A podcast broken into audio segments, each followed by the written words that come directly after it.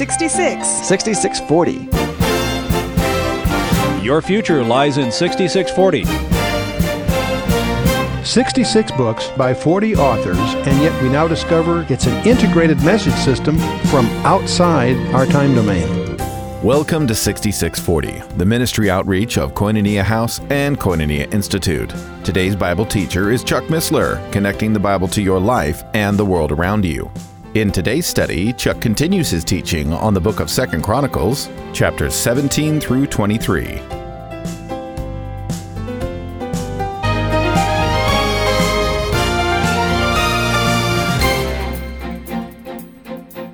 And the king of Israel said, Take ye Micaiah and carry him back to Amon, the governor of the city, and to Joash, the king's son, and say, Thus saith the king, Put this fellow in prison, and feed him with bread of affliction and with water of affliction, until I return in peace. Micaiah said, If thou certainly return in peace, then hath not the Lord spoken by me. And he said, Hearken, all ye people. So the king of Israel and, and Jehoshaphat, the king of Judah, went up to Ramoth Gilead. And the king of Israel said to Jehoshaphat, I will disguise myself and will go to the battle, but put thou on thy robes. That's called making your partner a clay pigeon, okay? so the king of Israel disguised himself and they went to the battle. You know, I have no idea, because I don't think Jehoshaphat's stupid. But he, you know, it, uh, uh, I don't quite understand why he would go, you know, manifesting himself as a king in a battle is something it isn't you don't do casually. You do that with some consideration. Anyway, moving on, verse 30. Now the king of Syria had commanded the captains of the chariots that were with him, saying, Fight ye not with small or great, save only with the king of Israel. See, the king of Syria, that's their enemy, is telling his guys to, you know, uh, fight, uh, fight ye not with small or great, save only with the king of Israel. So they're not going after the south, they're going after the north. It came to pass when the captains of the chariots saw Jehoshaphat that they said, It is the king of Israel. Therefore they compassed him to, about him to fight. But Jehoshaphat cried out, and the Lord helped him, and, the, and God moved them to depart from him. See, they, they were they assumed because he had the robes, he was the guy really in charge. So they were focusing on him, but God protected him. For it came to pass that when the captains of the chariots perceived that it was not the king of Israel, they turned back again from pursuing him. Now, that was the plan of, of, uh, of uh, Ahab. But notice what happens here. And a certain man drew a bow at a venture you get the impression this guy near the end of the battle had one arrow left and he just let it fly randomly. Get rid of it. Drew a bow adventure and smote the king of Israel between the joints of the harness. Therefore he said to his chariot man, Turn thine hand that thou mayest carry me out of the host, for I am wounded. And the battle increased that day, howbeit the king of Israel stayed himself up in his chariot against the Syrians until even, and about the time the sun going down, he died which is exactly what Micaiah had predicted, by the way, just as a. Now, this vision of Micaiah is the source of a lot of trouble to a lot of commentators because he relates a vision in which he saw God commission a demonic spirit to inspire the prophets of Ahab to lie to him. Well, did he really, or did he just use that as a way to put the needle into those guys? That's a point of debate. It's trouble to some because it would seem to suggest that God is an author of deceit. We know better than that. This is just another way to look at this. Another, it's just one of the examples of the sovereignty of God who does not initiate evil, but sometimes allows it to occur for his own purposes. This is the argument that there really was an evil spirit that God allowed to go do this. That's, that's one view. Um, I personally am not hung up on that because, as far as I'm concerned, for all I can visualize Micaiah using this like a parable as a way of, of uh, you know, we, we see that occur in a couple of places in the book of Judges and elsewhere where someone will, will uh, be very skillful in his rhetoric, in effect. Anyway, let's go to chapter 19, Second Chronicles. And Jehoshaphat, the king of Judah, returned to his house in peace uh, to Jerusalem. And Jehu, the son of Hanani, the seer, went out to meet him and said unto King Jehoshaphat, Shouldest thou help the ungodly and love them that hate the Lord? Therewith is wrath upon thee from before the Lord.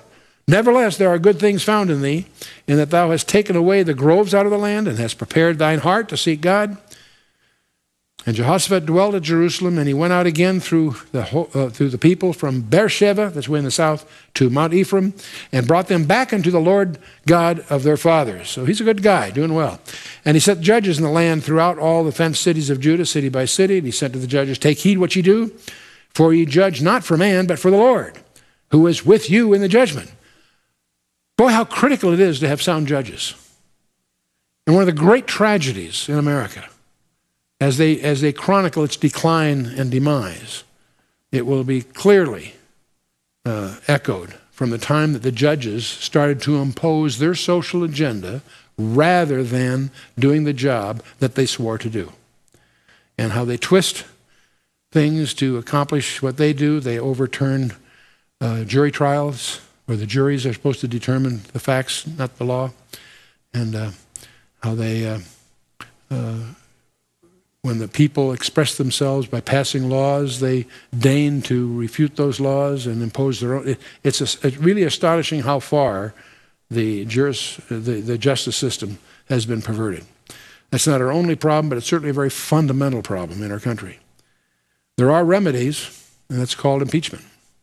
It's been done in the past. Uh, David Barton has much to say about that, if you're interested in that sort of thing.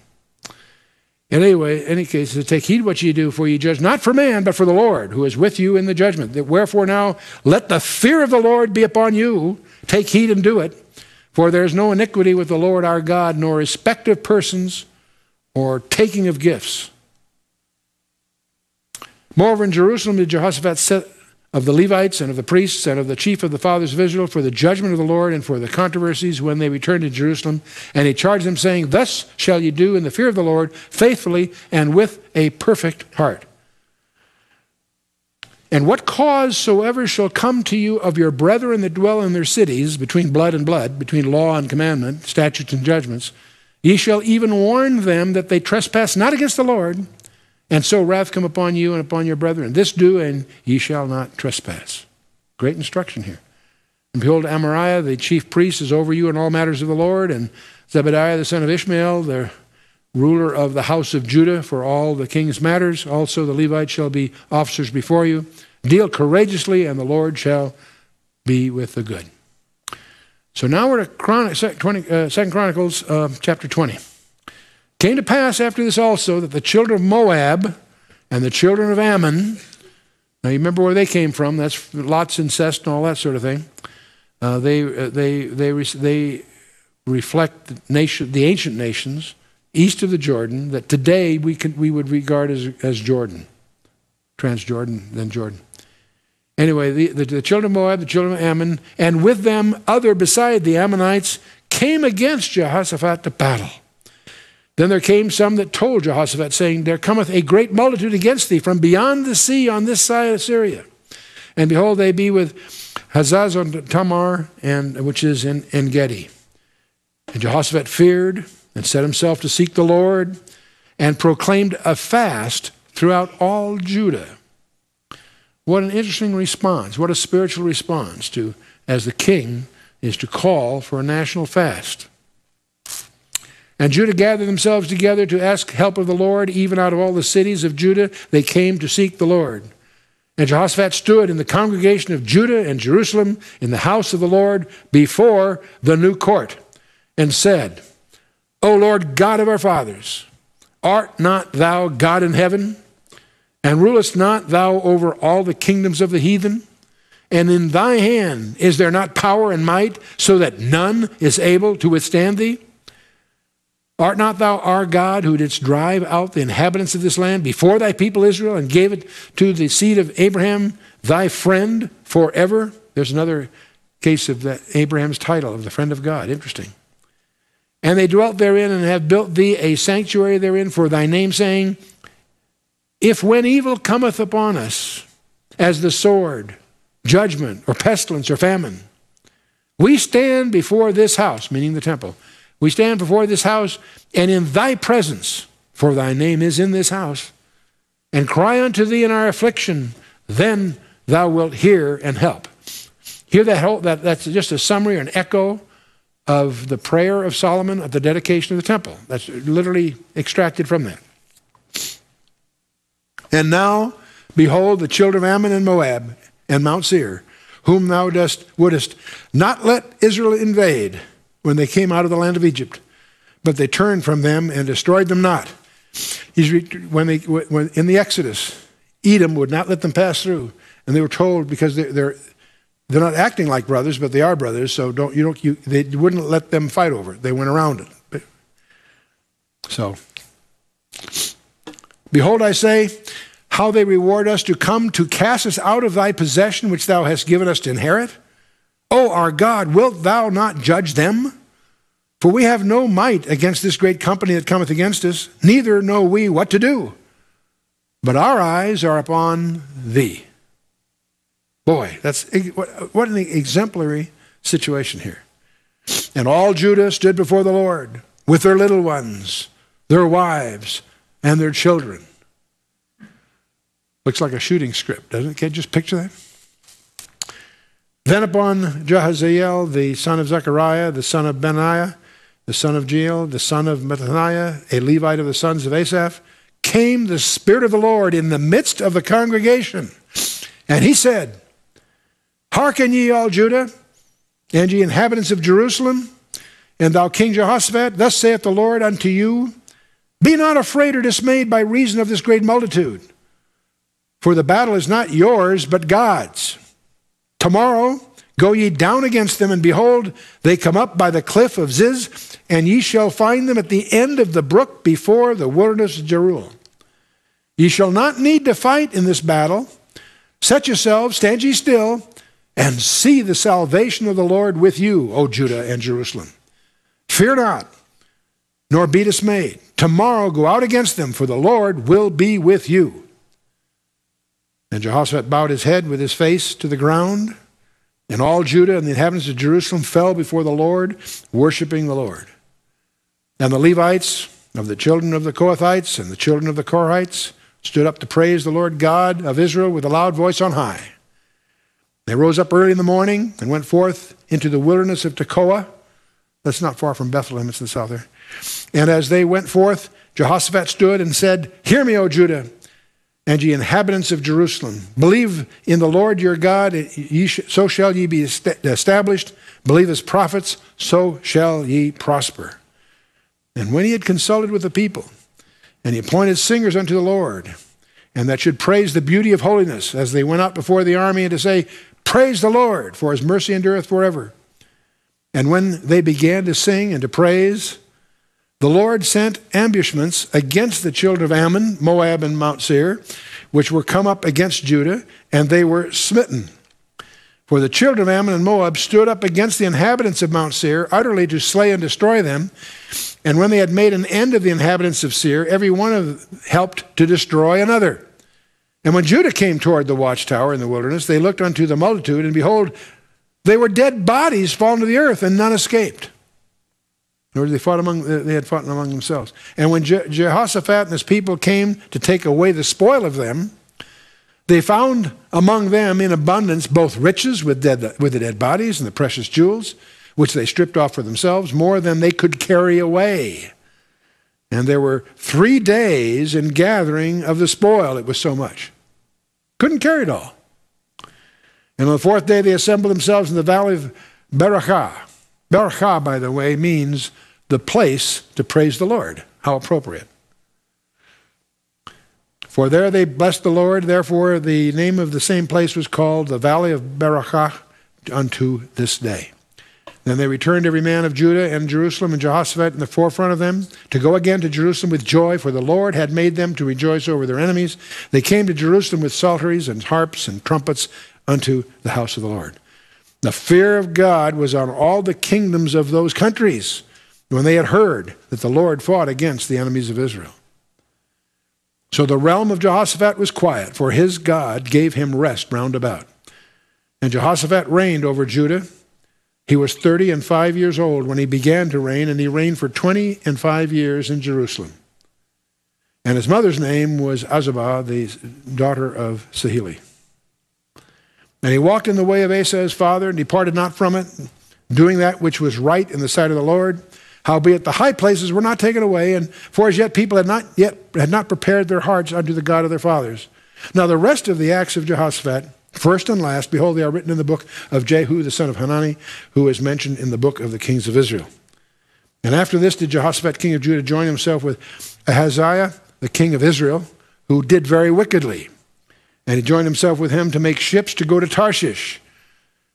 And they made the ships in Ezion-Geber. And Eliezer, the son of Dodavah of Mareshah, prophesied against Jehoshaphat, saying, Because thou hast joined thyself with Ahaziah, the Lord hath broken thy works, and the ships were broken, that they were not able to go to Tarshish. So he did a lot of things right, but he also got in some commercial ventures with someone he shouldn't have been, uh, Ahaziah. There's a number of Ahaziahs. There's about seven or eight of them, so don't get confused. This, this Ahaziah is the king up north, and he shouldn't have been doing that, and they lost. So he died after 25 years, being 60 years of age. He was buried a, in a magnificent manner because he had imitated the actions of David. And he had this testimony in, in Chronicles that he sought the Lord with all his heart. He may not have accomplished everything, made some mistakes, but he sought the Lord with all his heart. The kingdom of Judah was never more prosperous than under his reign. That's, that's quite a statement. The kingdom was left to Jehoram, which was inaugurated at the beginning of his reign by causing the massacre. First thing Jehoram, his son, takes over when he dies, first thing he does is slaughters all his brothers. So this has been good news. We're going to see a little shift of gears here as we get into a couple of chapters more here. Now Jehoshaphat slept with his fathers and was buried with his fathers in the city of David. And Jehoram, his son, reigned in his stead. Okay. And he had brethren, the sons of Jehoshaphat, Azariah, Jehiel, Zechariah, and Azariah, and Michael, and Jephthah. All these were sons of Jehoshaphat, the king of Israel. Their father gave them great gifts of silver and gold and precious things and fenced cities in Judah. But the kingdom he gave Jehoram because he was the firstborn. So was, the others got treated very richly, but the firstborn got the throne. Now, when Joram was risen up to the kingdom of his father, he strengthened himself. He slew all his brethren with the sword, and divers also of the princes of Israel. So he knocked off all possible rivals. Joram was 30 and 2 years old when he began to reign, and he reigned for eight years in Jerusalem. And I suspect those were very long years for Jerusalem. He walked in the way of the kings of Israel, like as did the house of Ahab. For he had the daughter of Ahab to wife, and he wrought that which was evil in the eyes of the Lord. Howbeit the Lord would not destroy the house of David because of the covenant that he'd made with David, and as he promised to give light to him and to his sons forever. So, in other words, this guy's bad news, but God can't wipe him out because of his commitment to David. So, the southern kingdom has some dismal characters, and this is one of them. There's some really rough, rougher ones coming, but in any case.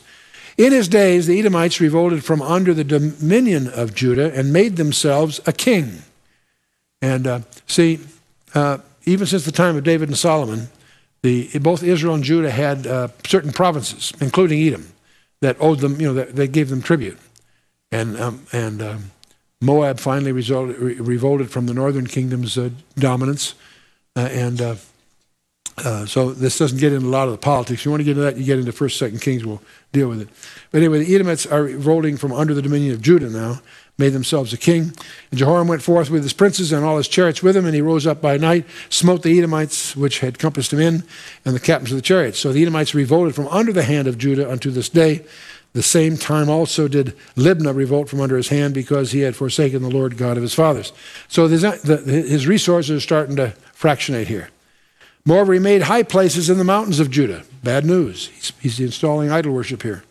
And he caused the inhabitants of Jerusalem to commit fornication and compelled Judah thereto. There came a writing to him from Elijah the prophet. Now, many people miss this, but this writing, first of all, this is the only occasion we know of that Elijah wrote a message. But what's really bizarre is he had already been translated and this message was written before he was translated. Everybody misses that. There's a timing issue here. There came a writing to him from Elijah the prophet, saying, Thus saith the Lord God of David thy father, because thou hast not walked in the ways of Jehoshaphat thy father, nor in the ways of Asa, the king of Judah, but hast walked in the way of the kings of Israel, and hast made Judah and the inhabitants of Jerusalem to go a whoring, like to the whoredoms of the house of Ahab, and also hast slain thy brethren of thy father's house, which were better than thyself. Behold, with a great plague will the Lord smite thy people, and thy children, and thy wives, and all thy goods. This comes from Elijah. Interesting. Really nailing this guy. And thou shalt have great sickness by disease of thy bowels, until thy bowels shall fall out by reason of the sickness day by day. More of the Lord stirred up against Joram the spirit of the Philistines and of the Arabians that were near the Ethiopians. And they came up into Judah and brake into it and carried away all the substance that was found in the king's house and his sons also, and his wives. So there was never a son left him, save Jehoahaz, the youngest of his sons. And after all this, the Lord smote him in his bowels with an incurable disease. And it came to pass in the process of time, at the end of two years, his bowels fell out by reason of his sickness, so that he died of sore diseases, and his people made no burning for him like the burning of his fathers. In other words, there's no celebration when he died. Boy. Thirty and two years old was he when he began to reign, and he reigned in Jerusalem eight years and departed without being desired. Howbeit they buried him in the city of David, but not in the sepulchres of the kings. Now we get to a good dismal end to all of this. and the inhabitants of Jerusalem made Ahaziah, his youngest son, king in his stead. For the band of men that came up with the Arabians to the camp had slain all the eldest. So Ahaziah, the son of Jehoram, the king of Judah, reigned. Forty and two years old was Ahaziah when he began to reign. And that's regarded by many as a copyist copistery. He's probably more like, there's other reasons to believe he was 22, but no, his mother's name also was Athaliah, the daughter of Omri. He also walked in the ways of the house of Ahab, for his mother was his counselor to do wickedly. You understand where his mother came from. Her mother was Jezebel, so she was trained in sinister behavior of all kinds. And uh, it's hard to get into this without really recounting the, you know, the, the strange ways of Jezebel, but and what you do need to know if you're going to understand the book of Revelation and the, the letter to Thyatira and all that. But in any case, here's, here's her, her uh, trainee, Athaliah. He also walked in the ways of the house of Ahab, for his mother was his counselor to wickedly. She really ran things. Wherefore he did evil in the sight of the Lord, like the house of Ahab, for they were his counselors after the death of his father to his destruction. Pretty straightforward. He walked also after their counsel and went with Jehoram, the son of Ahab, the king of Israel, to war against Hazael, the king of Syria, at Ramoth Gilead. And the Syrians smote Joram. And he returned to be healed in Jezreel because of the wounds which were given him at Ramah when he fought with Hazael, king of Syria. And Azariah, the son of Jehoram, the king of Judah, went down to see Jehoram, the son of Ahab, at Jezreel because he was sick. And the destruction of Ahaziah was of God by coming to Joram. For when he was come, he went out with Joram against Jehu, the son of Nimshi, whom the Lord had anointed to cut off the house of Ahab. It came to pass that when Jehu was executing judgment upon the house of Ahab, and found the princes of Judah and the sons of the brethren of Ahaziah that ministered unto Uzziah, he slew them. Jehu didn't mess around. It's kind of interesting because Jehu's mission was against the north, and here's the guy from the south imitating the north, and he gets their deserts. The prophet of Elijah dealt primarily with the north, up there with Ahab and Jezebel and all of that. But it's almost like a detour of him dealing with Ahaziah. And uh, interesting. It's uh, and he sought Ahaziah, and they caught him, for he was hid in Samaria. And they brought him to Jehu, and when, he had, when they had slain him, they buried him, because, said they, he is the son of Jehoshaphat, who sought the Lord with all his heart.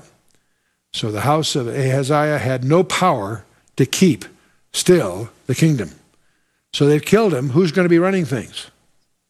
Make a guess. His mother. Okay? But when Athaliah, the mother of eh, Ahaziah, saw that her son was dead. She arose and destroyed all the seed royal of the house of Judah. Her son was dead. So she slaughtered them all. That's the general statement. Now, we get used to this in the Bible. That's a statement that's not quite true. She slaughtered all the royal seed of the house, with the exception of the sentence that follows. If that was true, there would be no Messiah, there would be no salvation for our sins. All through the Bible, you, you need to be sensitive to how the God is guarding the messianic line. That's the real story behind Tamar in Genesis 38. That's all these strange stories. The Spirit of God is praying. This is what she tried to do. She tried to destroy all the seed royal of the house of Judah, and we can't stop there. I'm always reminded of, of, a mighty fortress is our God. If you sing that, that hymn, make sure you don't stop at the first verse, which says uh, of Satan that no one has his equal. You don't stop there. You got to get the rest of the verse. Same. You don't stop here. You get the next verse because there's an exception. You've been listening to 6640, the ministry outreach of Koinonia House and Koinonia Institute. Today's Bible teacher was Chuck Missler, teaching through the book of Second Chronicles. For a complete listing of resources available, please visit khouse.org. You can also call us on 1 800 K House 1. To learn more about Koinonia Institute, visit koinoniainstitute.org. Thank you for listening to 6640 and for your continued prayerful support of this ministry. Until next time, as we continue this series, may God bless you with the knowledge of His Son, Jesus Christ, as you study His Word.